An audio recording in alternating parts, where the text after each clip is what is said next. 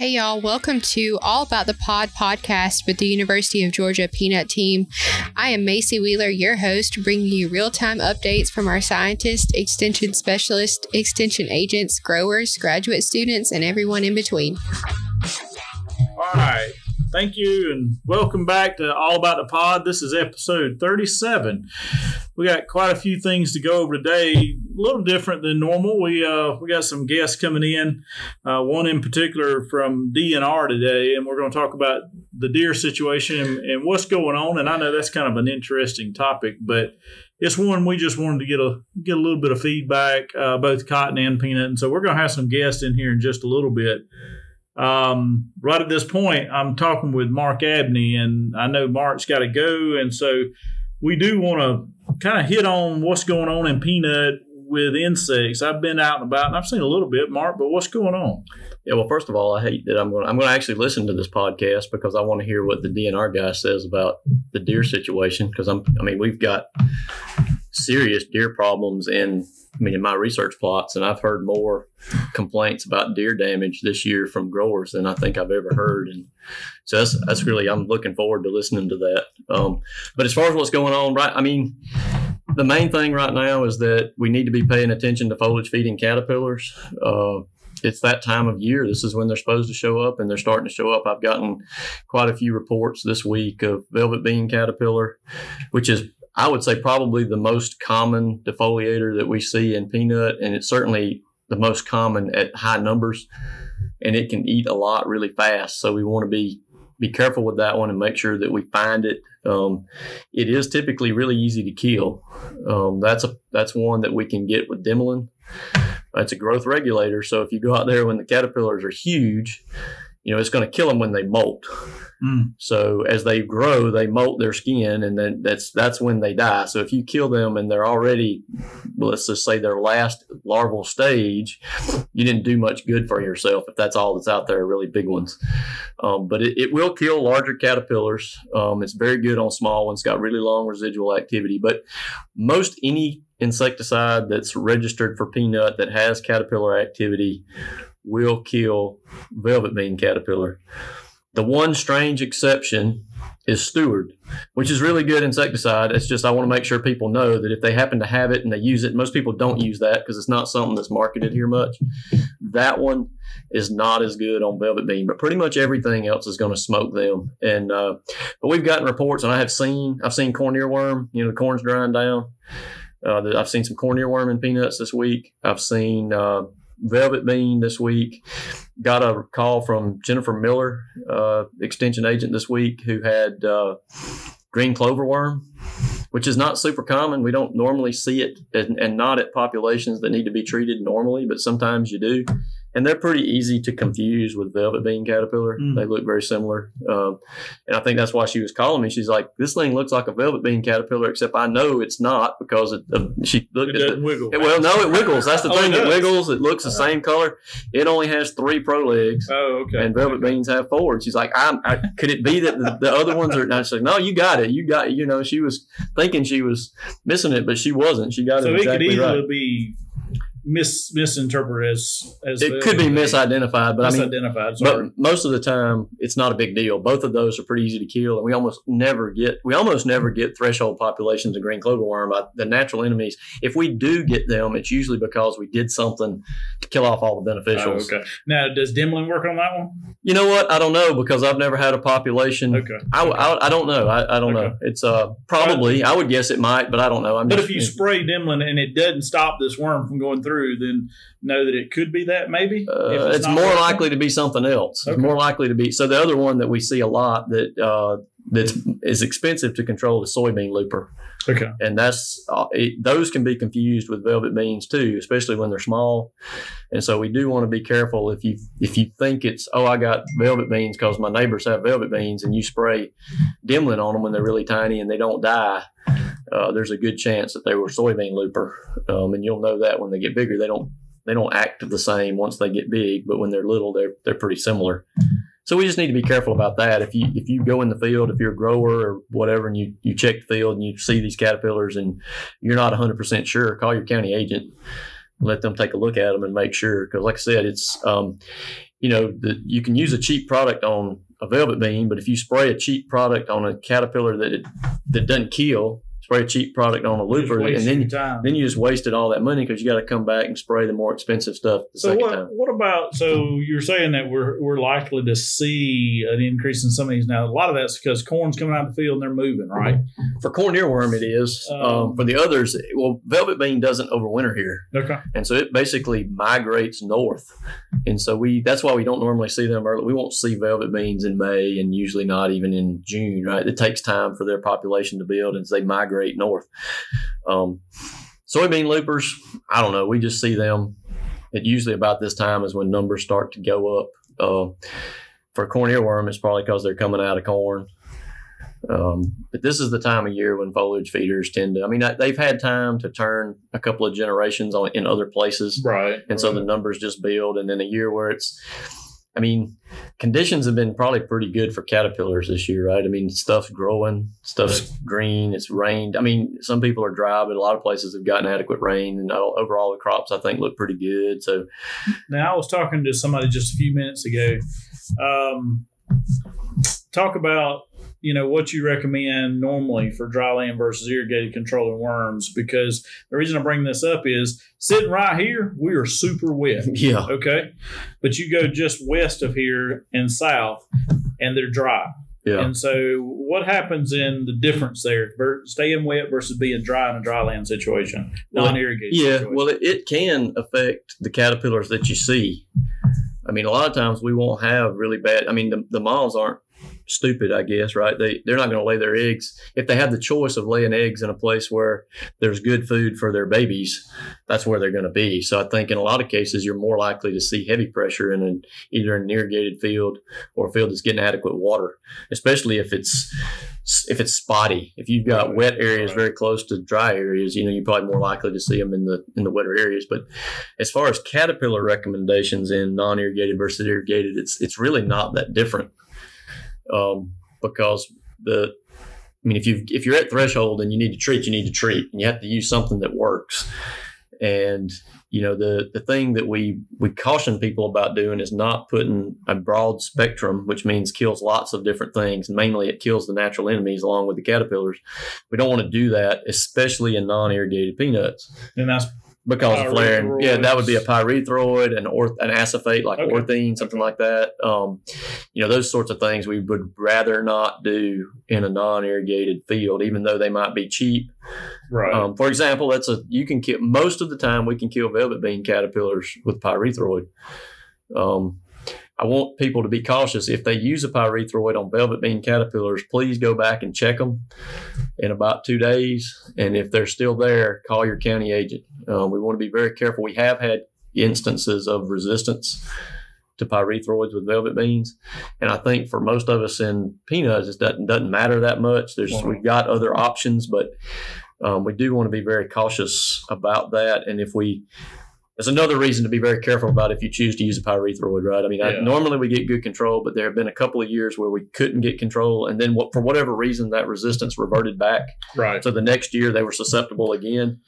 But um, there's reason to think maybe we, we might have some issues this year. I don't know, but we want to be careful. If you spray a pyrethroid on velvet bean, just go back and at, at the latest two days. And if they're if they're not a bunch of dead ones out there, we need to you need to let somebody know. You need to document that, right? Yeah, you need to call your county agent right then. They'll get in touch with me, and, and then we'll we'll move from there. Because you know, there's lots of things that can affect efficacy, but uh, we want to be careful with that because we want you know, if we are having a problem, we want to let everybody know Yeah. as quick as we can, so folks can just avoid that altogether. And I know the a lot of people when they find a, a problem like that, that some people don't want to tell people, and this this is not that end situation. It's not anything that we is detrimental. We just need to know. No, definitely no. That, Yeah. Yeah, the, the main reason to, to let everybody know is because we want to let other growers know so they don't make that mistake, right? Right. If you do it and you didn't know, it's not a mistake. Yeah. Right. I, you Yeah. sprayed a, a pyrethroid on a velvet bean caterpillar in an ir- say an irrigated field because you can do it for three bucks an acre and kill them, and it didn't kill them. Well, you just discovered a problem. You didn't make a mistake. That's right. But That's if every right. if the word goes out, if Extension sends out bulletins and newsletters and text and say don't spray a pyrethroid on velvet beans, and you do it because you weren't paying attention, Yes, then you made a mistake. So we just want to make sure that's all it is. It's, there's no, uh, I mean, there's no reason to be shy about it. I think you'd be helping everybody out if you let people know. So, Now, with that same idea of letting people know, and hopefully you got scouts doing what they need to do, would it be helpful in your uh, for you with this whole banded cucumber beetle if we're having problems when they're pulling them up and checking them? Um, you know, we probably won't see a lot of that in the in the back in the trailers because it's going Right. to blow out the back of the combine. But if we're seeing the rootworm in more areas throughout the state, that would be helpful, correct? yeah, it's something we would want to know. Um, and a good way, you know, for the county agents that are listening to this, if you're doing pod blasting and maturity samples, right? That's what you know. Seth McAllister is a county agent over in uh, Terrell County, and he's got. I mean, he's he's in the, the heart of rootworm country, right? So he's paying attention when he's doing pod blasting. And I know a lot of times, you know, you're blasting peanuts, and you know you just got a big long line of people, and you're trying to get done, and you may not pay that much attention to to pod damage, but yeah, I would say if, if the agents, especially when they're doing that, would take the time to just look and like, uh, if you're seeing holes in peanuts, and usually it's kind of like a like a drill hole, like something Right. drilled, literally drilled a hole in there. Oftentimes it won't go all the way through. Sometimes it's just in the Right, shell and doesn't right. go all the way through, but it's still something we need to know about. But yeah, if people are seeing that, we need it would be good for us to know. Um, because we have gotten reports of rootworms in some fields near Tifton that we normally would not expect to see rootworm in, and that's happened before in places in the last few years since we've had banded cucumber beetle. Mm-hmm. And I know we've talked about it before. You know, 20 years ago it was all spotted cucumber beetle. Well, now we've got a different one. It's banded cucumber beetle. And you know, anecdotally, meaning we don't have data to back it up, but it appears that it can survive in lighter soils, drier soils. I think it's Right, it's right. still moisture sensitive. It's not going to It's going to be in the wetter soil. it's going to be in wetter places. And but if you're in a place that's yeah. been wet this entire season, that's Yeah. where I would. that's right. looking. That's where you would look. And, and again, that's just for us to kind of get a handle on just how widespread this is. Yeah. Um, anything else? I, I know, I know you covered it. Now I know while we're talking, and I know you got to go in a minute. Um, I've been getting a lot of calls again about apogee, and we're we're getting on the latter end of this thing, the back end of this, and I have I'm continuing to hear people that are either put out apogee or kudos. I'd say it's either one of those prohexadione calcium, um, and they're putting the crop oil in with it, but they're leaving the nitrogen out, and people were telling them to do that, and I don't know where that's coming from, and and so people, if if you're putting out the growth regulator, we have to have that nitrogen source in there. Um, that is the key to making this thing work right. Uh, the crop oil is more optional. Um, that's one that if you're mixing with some things, I don't care that you use it. The other thing out there is remember that, and and we're well beyond that now. But when we first put that first it should be when we're about 90 to 100% lap, not 50%, 90 to 100%. And we're going to go over that again, you know, in grower meetings. But again, I don't want anybody to spend that kind of money and not do it right.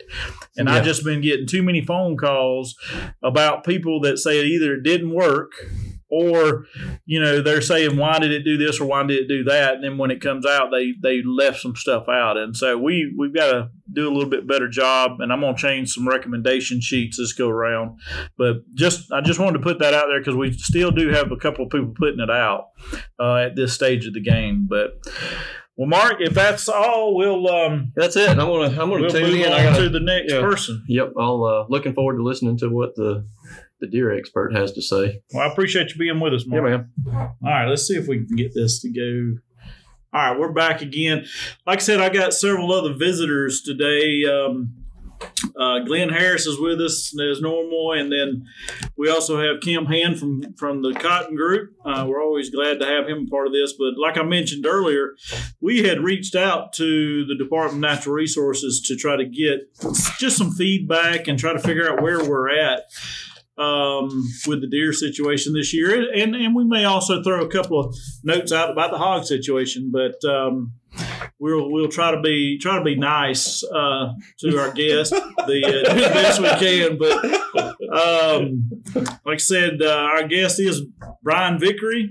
And Brian, I want to let you introduce yourself and kind of give us some background on you, if you don't mind. Sure. Uh, like you said, Brian Vickery. I'm the region supervisor for Southwest Georgia and Albany. Uh, been down here for 15 years now. Uh, just recently promoted up to region supervisor. As I was saying earlier, been in field operations for 15 years here before stepping up to this role. So uh, our region has expanded now. We dissolved one of the middle Georgia regions amongst the other six. So we're down to six regions now, but we go all the way up to Columbus, down to Florida, I 75 over to Alabama, basically. So we've got uh, staff of about 27, 28 people, 112,000 acres of public land, managing everything from premier quail habitat, dove fields, duck ponds, uh, quality buck areas.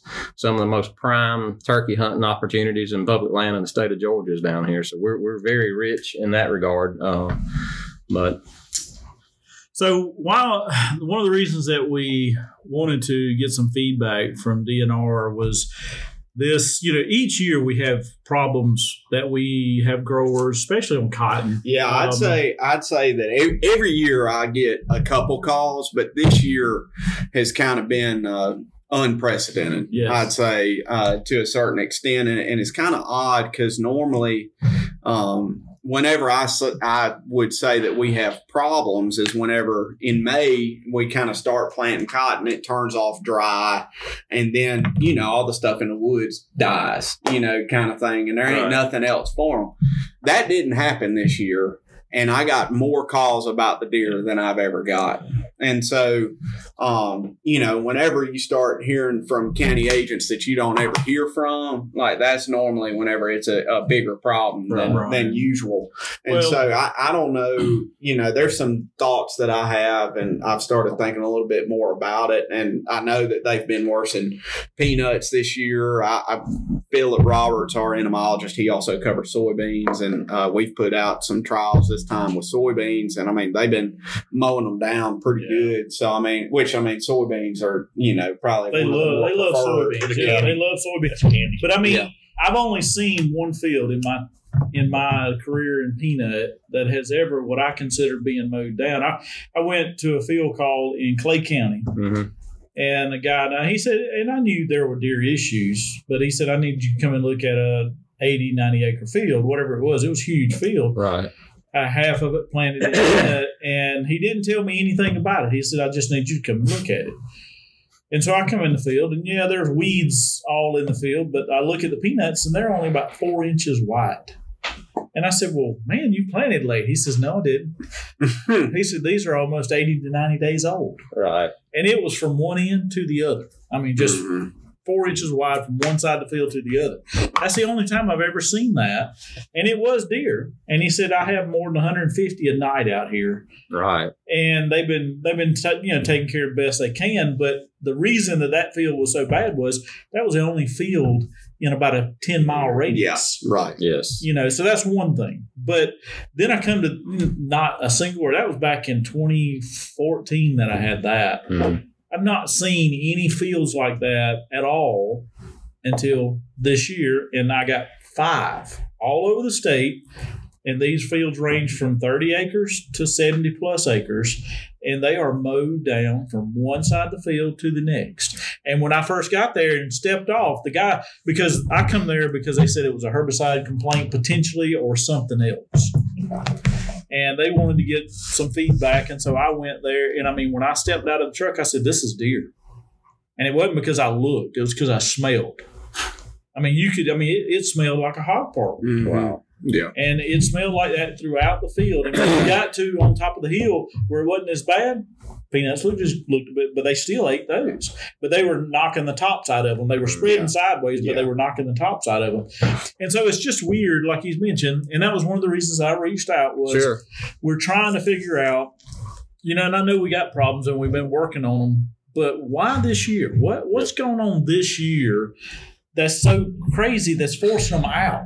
Well, I, I, I don't know that I can speak to what's going on this year. I can speak to the the the part you were yeah that's of, right uh, right the the the critter that we're managing here is an opportunistic browser meaning right. you've sat in a deer stand and you've watched them come through the woods and she'll although a stop she'll nip the top out of this and then step mm-hmm. to the next mm-hmm. one well we've uniformly performed a super good job of making an entire ag crop right. lush under yeah. irrigation yeah. all the soil amendments that we take into today so that is a high yield protein across the board. That's right. why that row is, is four it inches is. wide. Yep. You know, um, there's a lot of things going on. I feel like that are impacting us. Where you have these ag field expanses that are you know thousands of acres with these tiny woodlots oh, in sure. between. Uh-huh. Okay, so you yeah. only have so much cover there. When you step off into like that property in Clay County, you got a mass timberland around it and then you have this one yeah. sweet spot, so to speak. It did kind of like when they opened up the Wendy's in, in Sylvester. Everybody had never had a Wendy's, and they all came to Wendy's. So when you, when you put in a ninety acre peanut field in the middle of the woods, then get ready. Here uh, they uh-huh. come. You know, yeah. and they're going to come far and near. And, and, and it's they're making a living expending the least amount of energy as possible. That's the way they all are. It don't matter if it's a fox trying to survive a drought, drinking air conditioned water behind a house, or an alligator moving to the next body of water right. in, a, in a drought condition. So everybody's trying to earn a living with expending just the minimal amount of calories. So. Right. Uh, one of the things that we're seeing a lot of, um, you know, lease the the the expense of leasing property, the expense of having um, the the time to go do these things. People don't deer hunt the way they did back in the eighties either. 100%. You know, we've 100%. got we've got a phenomenal thing going on right now where the professional hunting industry is promoting hunting. Uh, there's a lot of gray hair associated with the ones that are still doing it. So we're not doing a great job of recruiting. Uh, there's there's there people are, are hunting differently. Meaning, you know, I grew up my Christmas break, Thanksgiving, we were processing yeah. deer. I mean, mm-hmm. literally on That's my right. mama's kitchen table, right. cutting up deer meat to put. Now, you go to a processor, you're dropping $150 on, on yeah. processing a deer. So the expense of getting the meat into your freezer is different on top of the the cell phone cameras and yes. and and yes. and monitoring a deer herd naming them you know big g2s and we're not hunting anything but this one deer. So yeah, the, the right, thing right. that, that I challenge anybody that when they start speaking on, you know, I got deer problems, they're eating my peanuts. How many deer did you kill last year? Mm-hmm. And the story usually goes, well, my, my, my son, he killed a nice eight point. My uncle come down at mm-hmm. Christmas and he shot a big 10. And he said, I didn't get to go but two or three times. And I let a bunch of little eight points walk and all this. And, and you know, oh, I forgot. My cousin came down and they shot a spike. Don't hear much about killing does. You, you, realize the, the antler is not eating the peanut, right? That's mm-hmm. not part of the problem here. So the, we, we put we put in their pocket ten doe tags and two buck tags, mm-hmm. and I'd say ninety percent of the ninety percent of the deer hunters are hunting one half of the population at birth. Well, you perpetuate that over time. Yeah. And then you got the old adage about shooting does. I don't yeah. want to shoot my does off. You know, that's going to hold my bucks in uh-huh. tight you know, it's an education process there for somebody that's interested in doing quality deer management. Yeah. Lead is the beginning of it. Okay, you're I will you're say, six. I will say I killed six. There you go. well, you're not to blame. And I mean, kind of, kind of to you're your point, as a kid, mm-hmm. like growing up, you know, my granddad has 200 acres on the Big Black River in Mississippi, and that's what we did. Right. And Thanksgiving, Christmas, I mean, every day we was out there, and it was, I mean, he had somebody come survey the place, and mm-hmm. it was mm-hmm. like, all right, you got to take a certain number of does sure. to keep this population in check. But I did just look at the reported numbers from DNR, and we got a 1.5 to 1 ratio mm-hmm. does to bucks, right? That's and, phenomenal. And I mean, yeah, I mean, that's a, that's fairly good for what's reported, right? Sure. And I mean, you know, again, another plug. We everybody needs to be reporting, oh, right? I mean, I mean just so we know what's going on, you know. But I, I would agree with you. Everybody that I talk to says that they they don't want to shoot their does early because I mean they they're watching these bucks mm-hmm. right, mm-hmm. and then they they gonna wait to the end of the season. But then you start talking processing fees and stuff right. like that. It's you not also talk about a nocturnal behavior pattern. Yeah, that's right. Happening that's at the end right. of the deer season. That's true. They're and not man. out there to be shot. So, with the population, is the population tracked throughout the state? I'm talking about do we do surveys, surveys of the day of the populations, and do we know where they're more populated than not? Oh, absolutely. I mean, the the harvest that you're speaking of, that's where we mm. collect a lot of information yeah, from. Okay. You know, we're looking at those trends, and it's over time.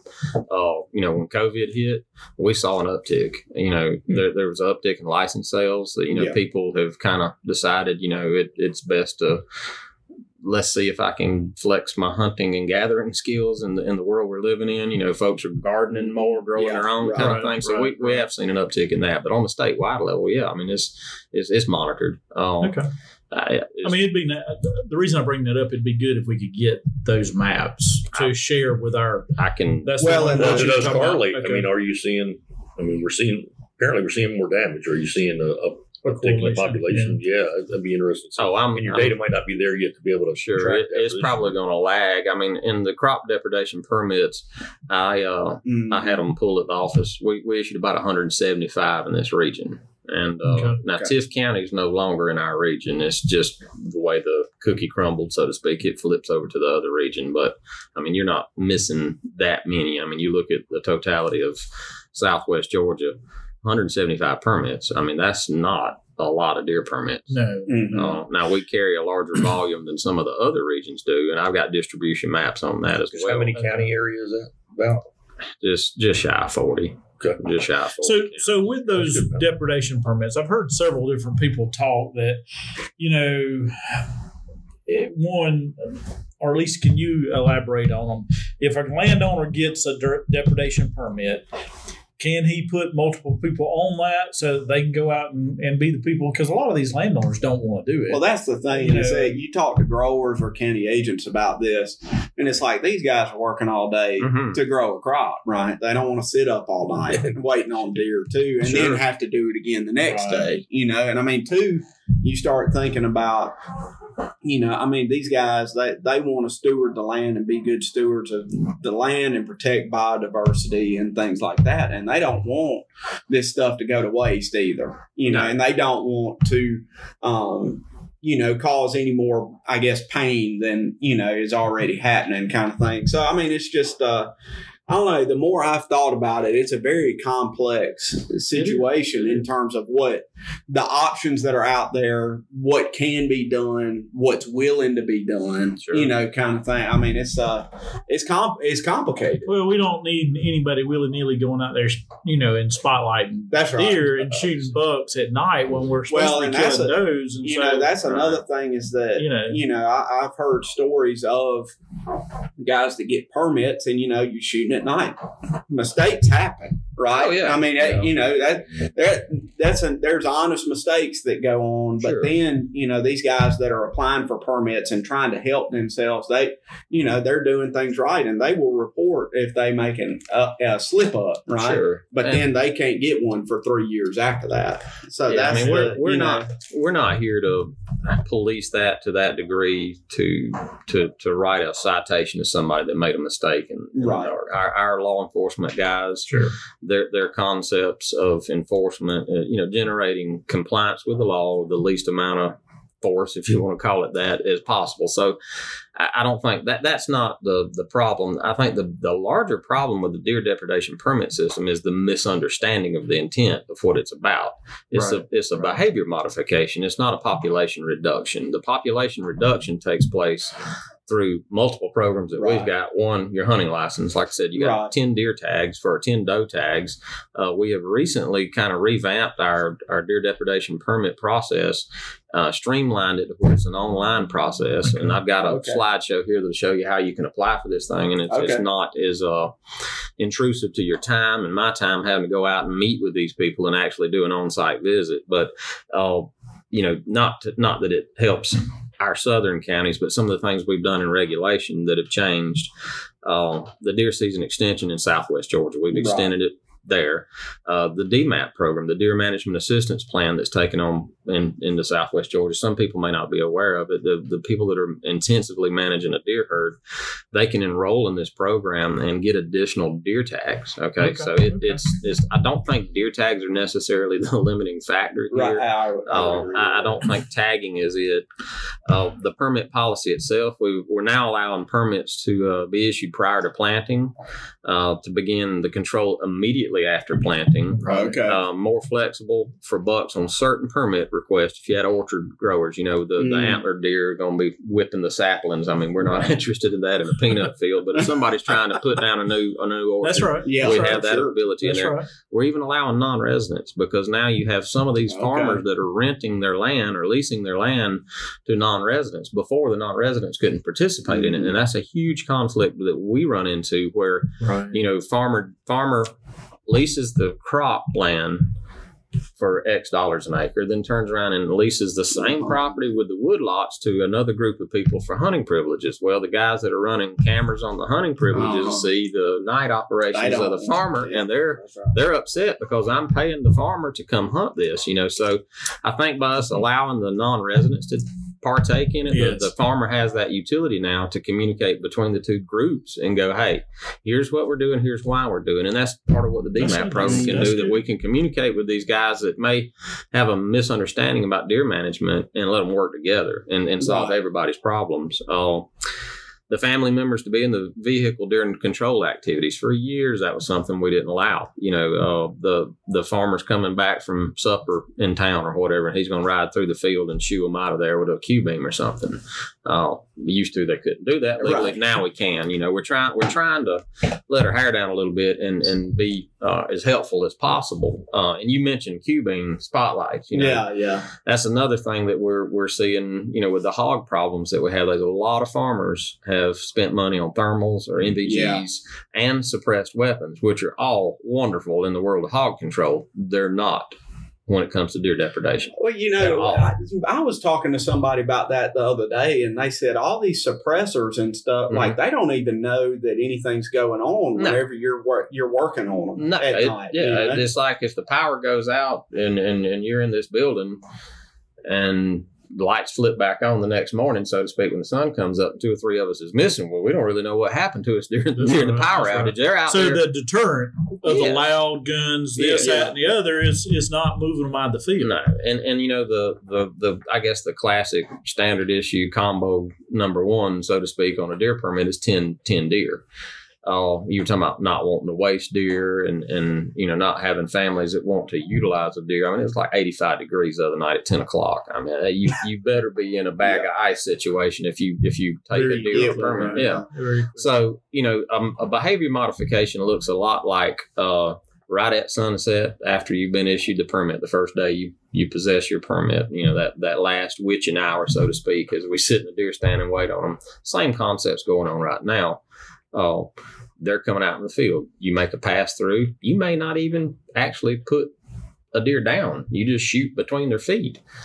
They've understood that something's changed here this afternoon. An hour and a half, two hours after dark, you make another pass through. Same difference. You may not even have to shoot the deer, just the light and the gun. Right. All right. Through. And then your next round comes in at 11 o'clock or so. Mm-hmm. And that may be it on day one day two comes out there, well, you're going to check it at sunset because you can see the whole field. You went from seeing 18 out there in the field to two.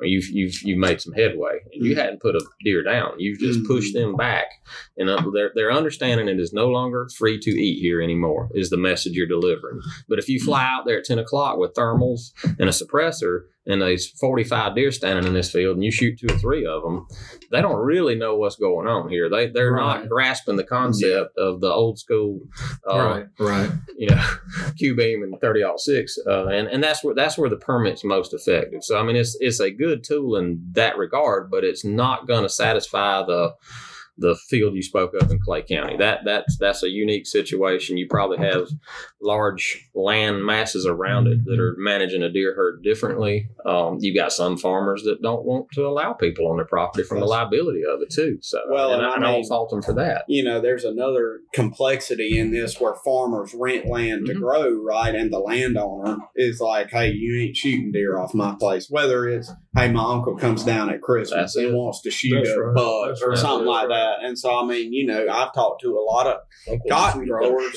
I've talked to a lot of cotton growers that say, "Hey, I don't have problems on my own land. I have it on my rented land where I'm not right. allowed to, you know, use a permit and and stuff like that." So, another thing that I know as myself a hunter, like I said, we killed a lot this year. I would have killed more, uh, except for the fact that, like we said earlier, things are expensive mm-hmm. for processing.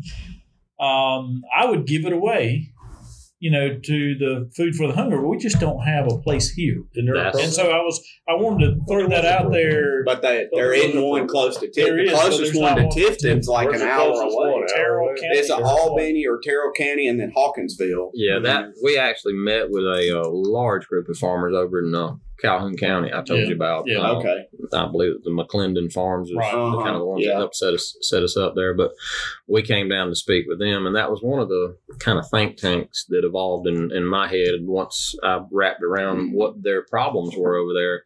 Because uh, years ago, back early in my career, we I ran the one up in uh, um, up in the Piedmont. Uh, okay. It was a Hunters for the Hungry program. Uh, the Georgia Department of Corrections provided the refrigeration trucks, tractor trailers. We set up for like a two to three day weekend, mm-hmm. and uh, you drop your deer off, and you got this nice Elmer Fudd looking orange hat for uh, participating in the uh, in the program. I mean, that was tw- that was twenty years ago, so it might have been an appropriate hat. Yeah, yeah, that's right. yeah. So, yeah. Uh, but anyhow, the, the, the whole the whole setback of that there's a there was a funding issue because right. you're having to take this meat to have it processed. Right. All right, then it was you know food bank meat that was redistributed that way.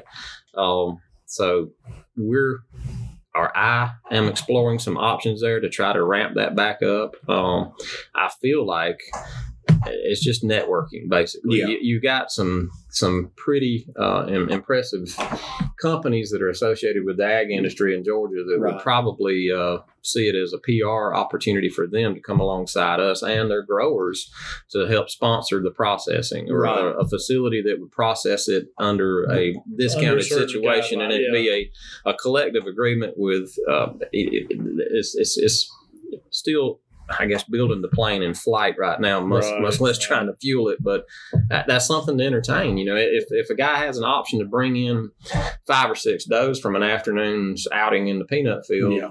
and drop them off and and help somebody else that yeah. right yeah they go to good. but you know we've talked with you know there's a lot of talk among the ag you know and we've talked with farm bureau right yeah um, but yeah there is and i didn't know through farm bureau or or whoever we need to talk to if, if they could find money through the legislator, whatever whatever the, you know we need to do through our state facility uh, or whatever to see is there a subsidy? You know, can we subsidize a deer processing center? Can it be a one in a tri county area?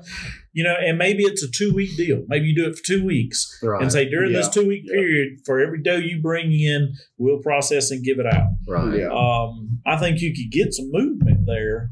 Um, because I know I would. Oh, I, would I think every every deer hunter I talk to that I I give them. I'm I had like I said I used to deer hunt a lot and I hadn't recently, but since this has gotten to be such an issue in, in my field, I'm gonna get back into it and I'm gonna try to do my part on shooting ten does or you know whatever right, it is. Right. But um, you know, every hard hitting deer hunter that I talk to, they say, man, I, I just wouldn't know what to do. You know, you get late at, at in sunset. I don't want to fool with it, you know, and then That's you got to drive an hour and drop it all, drive an hour, come back and all this stuff. But if there was one close, I'd shoot more, mm-hmm. you know, kind of thing, harvest more does or whatever it is, just because they don't want it to go to waste and they don't have the money to spend on, on processing fees. Now, um, I'm kind of curious, do you know, like the amount of money that it takes to kind of get a processor going on this or um, well no not not for the not for the hunters for the hungry program yeah. necessarily but to kind of scale this off from a you know helicopter view statewide uh, some of the counties and around these metro areas around atlanta macon mm-hmm. You actually pre-buy a place in their coolers for you to kill a deer. Right. And I had no idea of that. I mean, I know there's places around here that do that. I was talking to somebody yesterday. There's a processor in Douglas that you pay and they hold you a spot. You got and a meat so, hook in their place. That's right. I had no idea that, that you know I conceptually. didn't realize it was that. that It's competitive. Yeah. And so that's another issue with the hunters for the hungry, right? You can't just shoot a, a deer and just roll up to the processor and say, I got a deer for hunters for the hungry. They Right. say, Well, I ain't got any room. I'm sorry. Well, and that was the, the refrigeration trailer. This Right. was this was uh, uh I'm not even hundred percent confident on who it was specifically. Uh, uh, USDA inspected red meat facility. I, I don't know. I don't know where they took these. Some kind of mobile unit. Well, I mean, the, Yes. the, the trailer was, but I'm saying they they when it was over with, you had a a, a semi full of deer, and, And they carried them somewhere. Yeah, they carried Yeah. them somewhere. I don't remember, but you know, that's been twenty Right. plus years ago. Right. Oh, And I know there's a lot of there's probably a lot of liability that goes with some Oh, of that, but Absolutely. but we don't need to let this food source disappear. You know, so you know, in order to solve a problem, we don't need to just let it go to, to the wayside. Sure. Well, and two, with it. you start thinking about the things like chronic wasting disease, right? I mean, something like this could help with chronic wasting. I mean, Eh, eh, well, I'm I'm glad you said chronic wasting versus Yeah, me because yeah. that was the next thing that I kind of wanted to say. yeah, sorry. I'm sorry. no, no, no, no. And that's, it out there. that's yeah. Let's let's go. and Let's just go on and talk about room. it. I mean, Yeah, I mean it, it's it's real. Uh, it, it's not the the evil villain that probably I, I would say that it's you're- portrayed to. Right. It, it, this is nothing as if it shows up like COVID, to where it's going to wipe out. You know, Right. It, it's it's a slower acting. Uh, we're learning more about it. There's more data coming in on it. Uh, As y'all well know, there's one popped off positive in North Florida and the Panhandle, just a couple Right. of counties out of Yeah. us. So it, it's a when it gets here, not a if Right. it gets Yeah, here. right. And our monitoring efforts are ramped up. I think there's opportunity here with the the deer density and the need of harvest and us of need of samples that we can work together with hunters and some mobile locations and some some unique opportunities going to present itself here with that disease. But you know, Mother Nature's kind of weird. Uh, we're sitting here Mhm. looking at a high deer density and uh, a disease that has a chance to impact a, a portion of the herd. Yeah. Now, it, it's not going to be an extirpation situation to where you know Seminole County is going to have three deer running around in it when this is over with. Right. Yeah, That- that's not going to be totally devastating, but we will see a herd reduction overall. And in the areas where you have higher concentrations, uh, where you have people that are utilizing the the feeders that have Yeah. the, the tube where, Where the, their the animal yeah, sticks their face in there. yeah. That's a spread it more. Oh yes, it'd be like we had one set of salad tongs down here at the Golden Corral at lunchtime. And somebody's going. And there's a COVID outbreak. yeah, something, you know, that's yeah. the same concept. And I mean, just for just for reference, I mean, I went hunting with a group out in Colorado. Probably, oh gosh, it would have been close to twenty years ago, almost. I mean, it was fifteen years then? ago. Probably, yeah, I was. Uh, for everybody, for everybody listening, I was born in the same year that Dr. Harris started at the right. University of Georgia, and that was That's a running 1994. joke. Yeah, Running the joke. running joke. But I mean, I, you know, I went hunting out in Colorado in 2009 and I was getting stuff about it then Mhm. out there, Right. right. And so, I mean, it's taken a long time to kind of creep its way Oh. into the Southeast. And kind of like you say, it's not a fast, you know, thing like COVID was. It's more of a slow moving thing. But to your point, it's a when issue, not a if. Yeah, and it's issue. going to happen. And it's you know we've seen an uptick in EHD this year, blue tongue. I mean, it's it's weather driven. Um, you know, it- it's just it's one of those one of those things. Yeah. Um, Yeah. And, and like I said, the where you concentrate deer, folks that are feeding deer, uh, I'd encourage you to don't don't make it look like one of those uh, uh, feed sites in Africa somewhere. It's just bare dirt, and the, the animals are concentrated in that area. If you're interested in helping minimize the opportunity for any disease to be spread around a deer herd, is to, to move that around. Don't have just a historical feed site over a box stand that you're pumping thousands of pounds of corn on the ground because it's a concentration of all the things of the way these The diseases way are passed. just you know passing that through. you're concentrating them there, and then and then people will get into the debate about a food plot. You know, well, they're Mhm. doing that on a food plot. Well, four square feet versus a half an acre. Yeah. it's not Yeah. concentration. I mean, yes, they're there and they're visiting, but the likelihood is a lot less in a in a, in a food plot of situation. Sure. I was going to ask you about food plots. 'cause You start out by saying, you know, they, they see these fields as, as you know, buffets mm-hmm. are really good places to go, like sure. big food plots. Or are we are we planting less food plots, or is the timing not right? I, well, I, what do you think? So, I mean, in conversations with Carroll Johnson, who works for a Whitetail Institute now, mm-hmm. he was with USDA's retired weed scientist.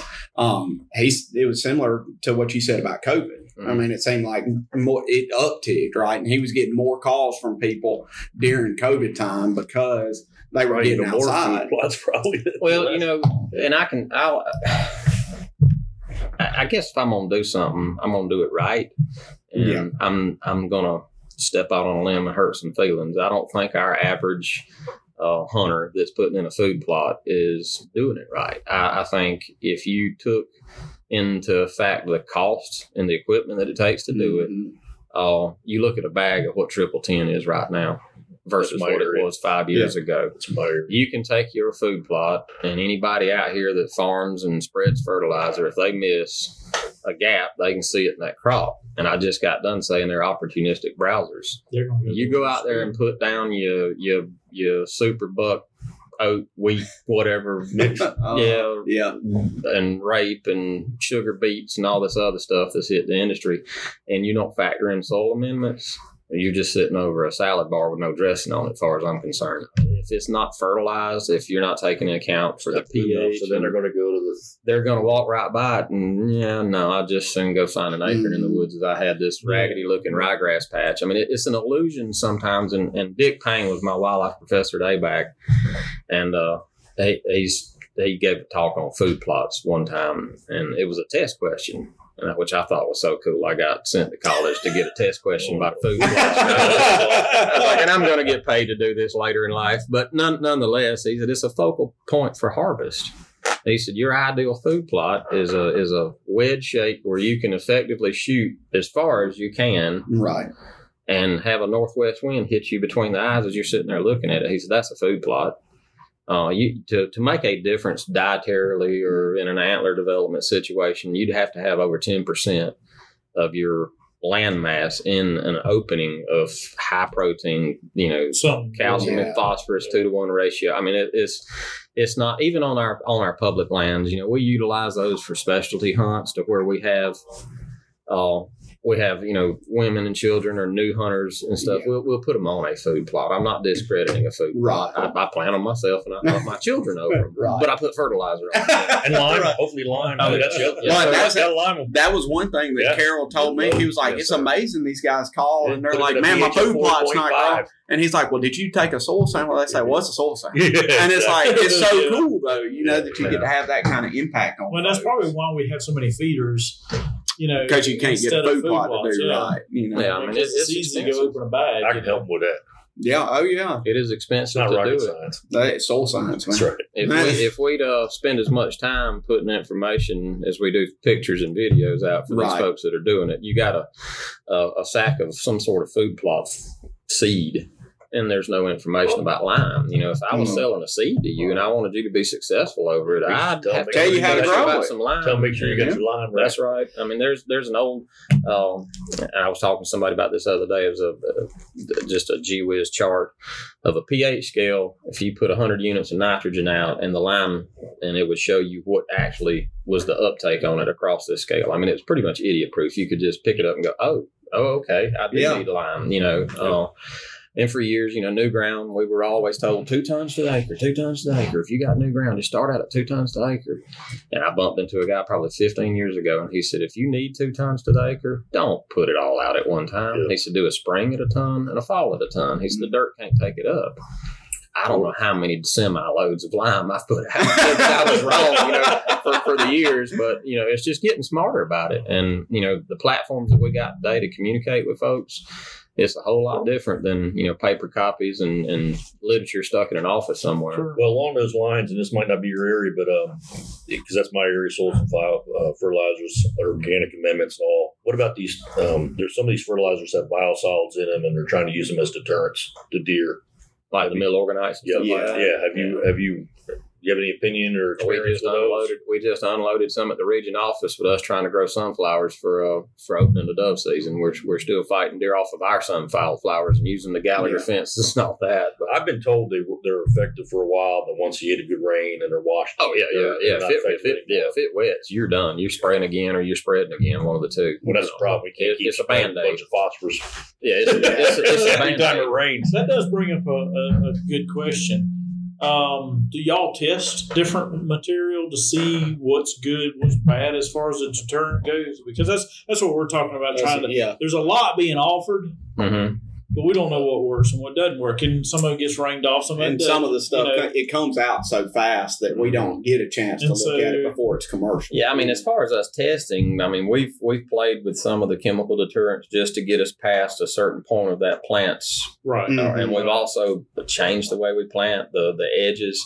Instead of doing a, a sunflower crop right up to the edges, we may plant brown top off the edge for 50 yards before we start the sunflower crop. They don't like brown top as much as sunflowers? Is that the theory? Or it, it, they yes, like it more. Yes, right? and they're they like it more and stay there. Well, they're an edge species, so if yeah. you if you put it to where they've got to stand out in the bald open, that's not as comfortable for them, so they're not going to utilize it. Uh, you know, uh, kind of the over the hill from the road view. Yeah, they'll they'll smoke that in a sunflower field. The roadside, they don't want to. You know, yeah. they, they're not comfortable with that, so we make it uncomfortable for them to utilize these dove field patches obviously on the scale of 90 acres of peanuts we're not we're not right, capable of right, doing that right, but a gallagher fence is is the thing that we have found the old ribbon we roll yeah. it out on a big fire hose reel and we run two Two it's a two strand yeah, stagger and one yeah, out here, yeah, and there's some kind of optical illusion. It messes with their depth perception, and it, it, it really it's highly nice. effective. I've heard they get inside that or run around. They want to get through. Well, a hog, that might be a hog. A yeah. hog will yeah. he'll he'll ride the lightning. He'll.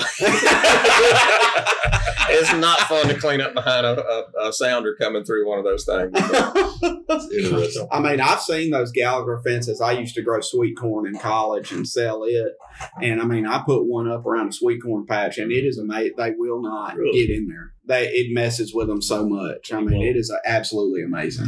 You know, I, I guess in the the the I guess the take home from this with managing a deer herd with as much ag as we have around us and what we're trying to do. The the thing that I would say would be most beneficial to everybody would be you know, whether it's your, your church you connected with, um, there's there's opportunities to introduce hunting to folks uh, under the capacities of you taking time. If this is, you know, if this is a priority and important to you, use this as an opportunity and a platform to take somebody in the woods, um, put a license in their pocket, and right. um, you know, it, it's a it's a tremendous chance to have some high quality time with just random people that that you change their life and bring a skill set into them that'll carry them on and perpetuate what we are doing with the, with, with with deer hunting. Mm-hmm. Uh, and, and you know it may not be that deer is their thing. They may they may take interest somewhere else, but it's uh it's a good chance to spend some quality time with family and friends, just sitting in the woods and whispering and giggling and, and seeing the sights yeah. and the sun come up. So yeah, there's something too going just sitting and saying in the stands just to be there. But um, I got a chance. My oldest daughter, Olivia, you know, mm-hmm. Olivia, she I won a gun and a rifle, and a little while back, and and she ended up wanting to go shoot it just so she could shoot. She shot it. Then she said she wanted to try to kill a deer. Mm. Okay, mm-hmm. I mean, never ever has she wanted to even entertain the idea. And then she went you know, and didn't see anything. And we took her and talked her into going the next day and tried again. She she shot her first deer, she killed it, and she was all about it. Now mm-hmm. It's when when are we going? That's all. So I mean, you know, those kind of things, and and and we do. I mean, you get a chance to sit there and talk. For I mean, you don't have to be quiet hundred percent of the time. No. And so you can enjoy yourself. And heck, a lot of times I don't care if you kill anything or not when I'm in that situation. Sure, right. sure. It's not you know, about. it's not. It's not what we're doing. It's that we're together kind of concept. Yeah, right. You take yeah. leave that phone, put up in the backpack, get off social media, yeah, yeah. and just just be outside for a minute and, and spend some time together. And you know what? When I was up there in Middle Georgia, I, I had a didn't have children at that time, and uh, we had a phenomenal turkey hunt uh, opportunity for the youth up there on Rum Creek, and man, I was trying to find anybody, you know, hey, you, you, you can borrow your kid to get all one up. Yeah, that's right. And then little guys, you know, seeing them grow up now, and some of them, some of them turned into preachers, and and they still turkey hunting and taking kids hunting, and you know, that's probably the most valuable time I've ever spent in the woods was taking just random children that would, yeah. you know, so I say random. I mean, obviously, uh, right, new to the community. I mean, I wasn't stopping at gas stations. I do love that. Let me borrow your kid for a little. Yeah, I, do, I, do love, I do love turkey hunting, but uh, you know, if I, I might have had one family where there was four of them, and we run out of head nets, and they were taking the liners to the drawers in the kitchens out and tucking it in their hat to have the head net. So that is I, awesome. I didn't have pictures of that. You know, fortunately, that was before all these phones had cameras or cameras had a phone to them. Right. Yeah, but that's kind of cool. Now you awesome. you said. Um, one thing I would, uh, you know, again as we go forward, and, and we appreciate you coming on and talking. Yes, sir. Um, one thing as we go forward, like I said, we're going to be in communication with you know Farm Bureau and some other folks, mm-hmm. trying to just get what can we do to help type of deal and get information out. And we would love to be, you know, to have you guys a part of that conversation as well when we go forward with it.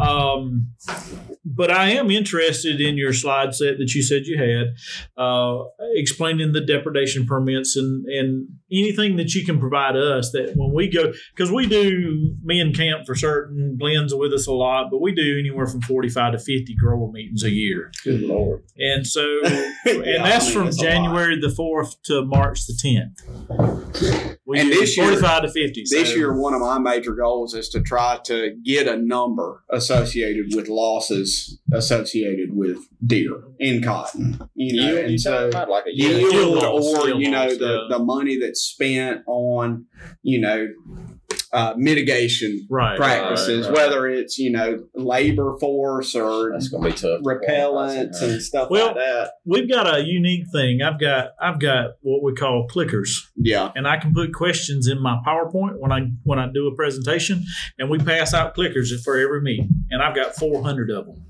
And so we can, it's all linked to the little thing in my computer. And so when I ask a question, they anonymously can respond and it will throw the answer to the screen.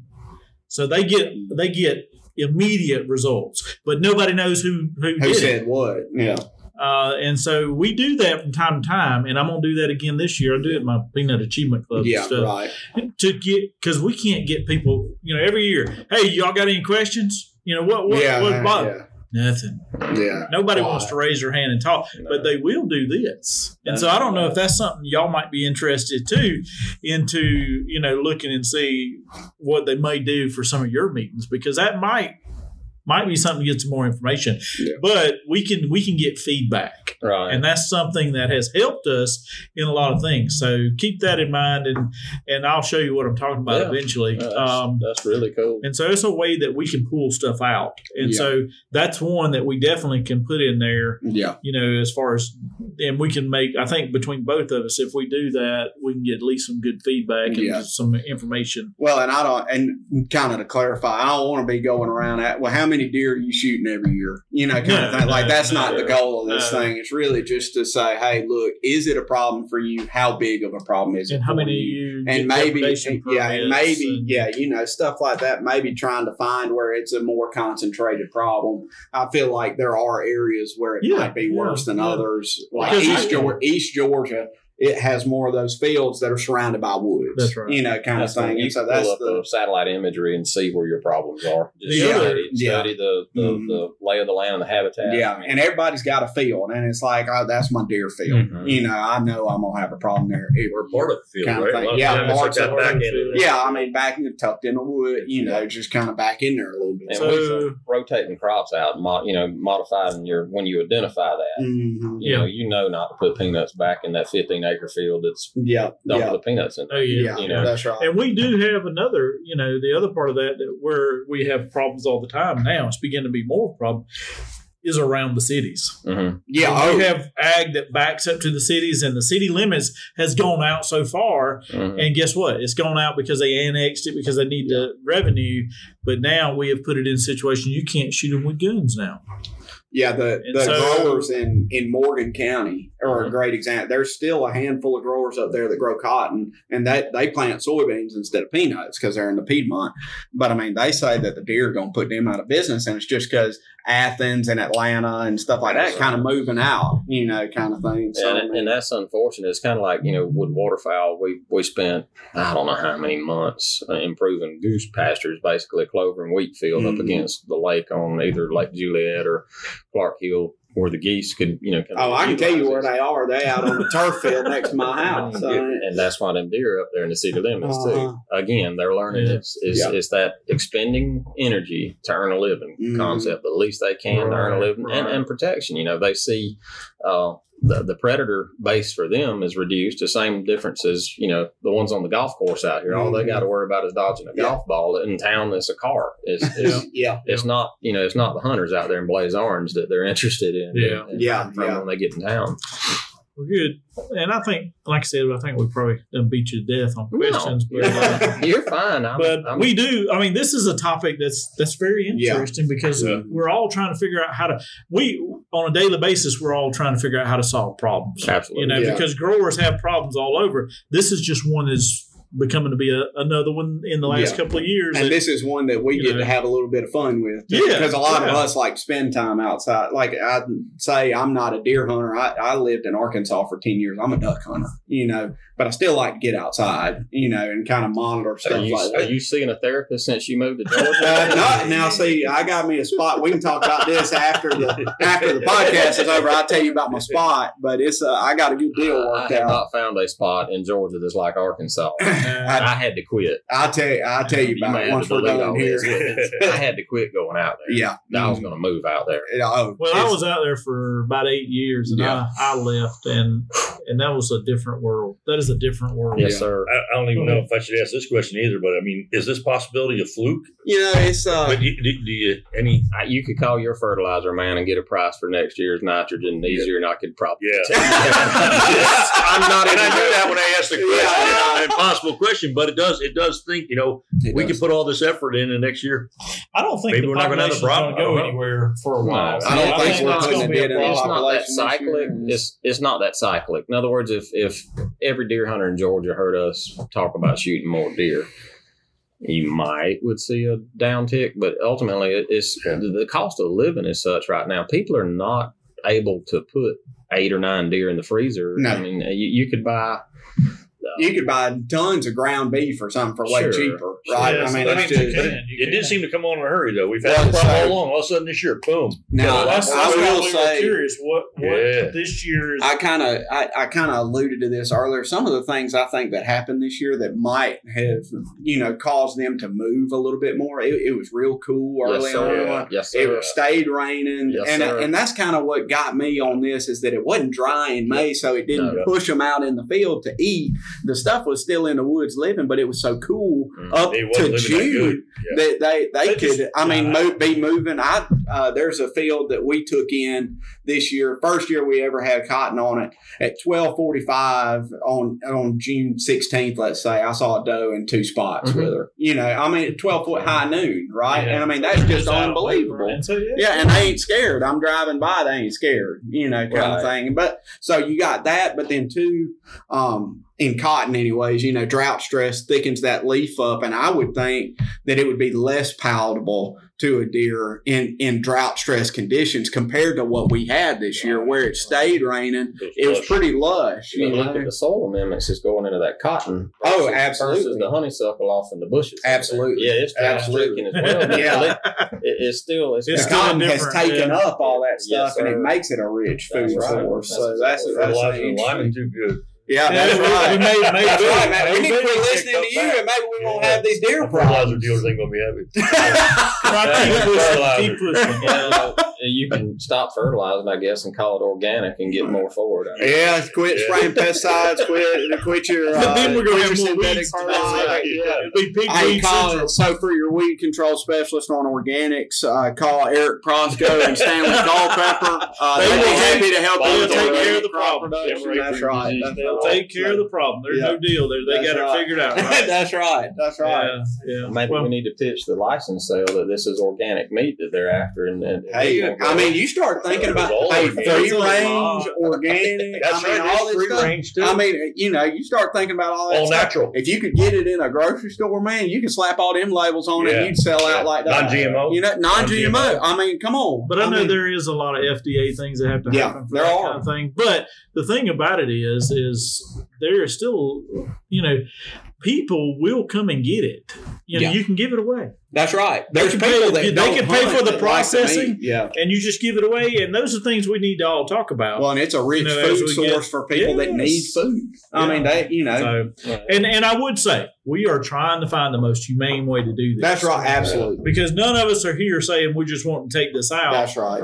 I mean, we are really trying to find the best do way to do, do right. this and That's do right. it right and make make like I said earlier. We don't want this resource of to go to waste. Go to waste. Right. Uh, and that's and so, a, you know, and and kind of bringing in the DNR side of things, managing a deer population to where you see a big buck on camera, he gonna come out at daytime, you know, and you can try to get him right. I mean, or behavior yeah, modification, yeah. Population management from that perspective. Uh, you know, I mean, it's an all around. I think coming from a good place. Yeah, at, no, the I end of the day. I think it is, and I think in the end of the day, we we'll get we'll get something out of this that we can at least bring and all. But the reason I, you know, your slide said, you know, getting that, we'll share information at all these meetings. Yeah, with county agents um, and stuff. And so like we'll that. try to help you get more information out the right way to get, uh, not to say y'all doing it the wrong way. I'm talking about no from them, from the perspective for the growers. If, you, the growers. if you meet 45 times with this bunch, and it's about 2,000 people that show up. Right. I mean, and, you know, total over that's that's way more than I'll be able to ever get this in front of under the capacity of the crowds that okay. we're, we're doing it. So, you know, helping us promote what we're doing. And like I said, networking. I mean, it's just getting, uh, ain't none of us smart as all of us put together is kind of my, my theory. That's, that's absolutely. Uh, so I, I, love absolutely the idea right. that, that I, uh, I could put this in your hands and you arm the next person and they have some connection to uh, uh, mm-hmm. to, to make some of this go down to where we mm-hmm. could kick off a hunters for the hungry program down here that helps solve a lot of problems yes right yes and we we will be a, a very big advocate for that absolutely um, and and even helps so. when does yeah. your season open by the way um, first weekend in September is archery, isn't it? Yeah, it's, it's right there. I think it's second weekend. It's yeah, first, first second weekend, something like it's, that. It's first weekend's dove season. Not that far away. deer. No, it's not, not very far, far away. It's not far off. It's far away from me, though. I promise I will not be in the woods hunting anything. no, not when it's hundred degrees no, outside. No, no sir. I, I, love, I love the bow. I love the bow hunt, but it won't be me in the woods. I got to worry about That's September. Right. That's correct. Well, all right. Well, we'll we'll end this. Um, what episode? Episode this is number 37. 37. I'm going to guess this is going to be one of the most popular uh, episodes. This might be. be good. So be. this is this is a very good conversation. Absolutely. And like I said, Brian, thank you for coming yeah. on. Yes, thank sir. you. Um, we might do this again before it's over with. Um, cool. To do feral hogs. You said something. Oh yeah, oh, feral yeah. hogs. I mean, I meant that. And I don't want to spend a whole lot. We're already way way later than I wanted to be on this, but hogs are, are another topic, um, and we will talk about that. I can so slide, let's, let's I can slide back over here with my okay. USDA awesome. partners and, and have oh, yeah. that conversation with y'all. Why don't we do that? Why don't we? Um, we'll look at our, our schedules because we're doing one a week. So we in the next couple of weeks, if we could pull one together, um, let's do that because that's that's a whole nother subject yep. that is just as important. And for some reason this year, not a bad deal. Yeah. It flip flopped on us, so um, it is for some, but not mm-hmm. for everybody. But no, that's that's another one we really need to talk about. And and, and that's uh, an invasive. I mean, that you know, that's that an invasive not, problem. Right? Yeah, that's yeah, right. That's that right. That's a different ballgame. And actually, that that yeah. we need to get rid of that one as much as we can. Oh, 100 percent. But um, 100%. All right. there's different things you can do with that, right? Yeah. Mm. Yep. Well, Glen, um, thanks for coming on yeah. camp. Same thing, and Brian, appreciate it again and again. Yes, this is episode thirty-seven.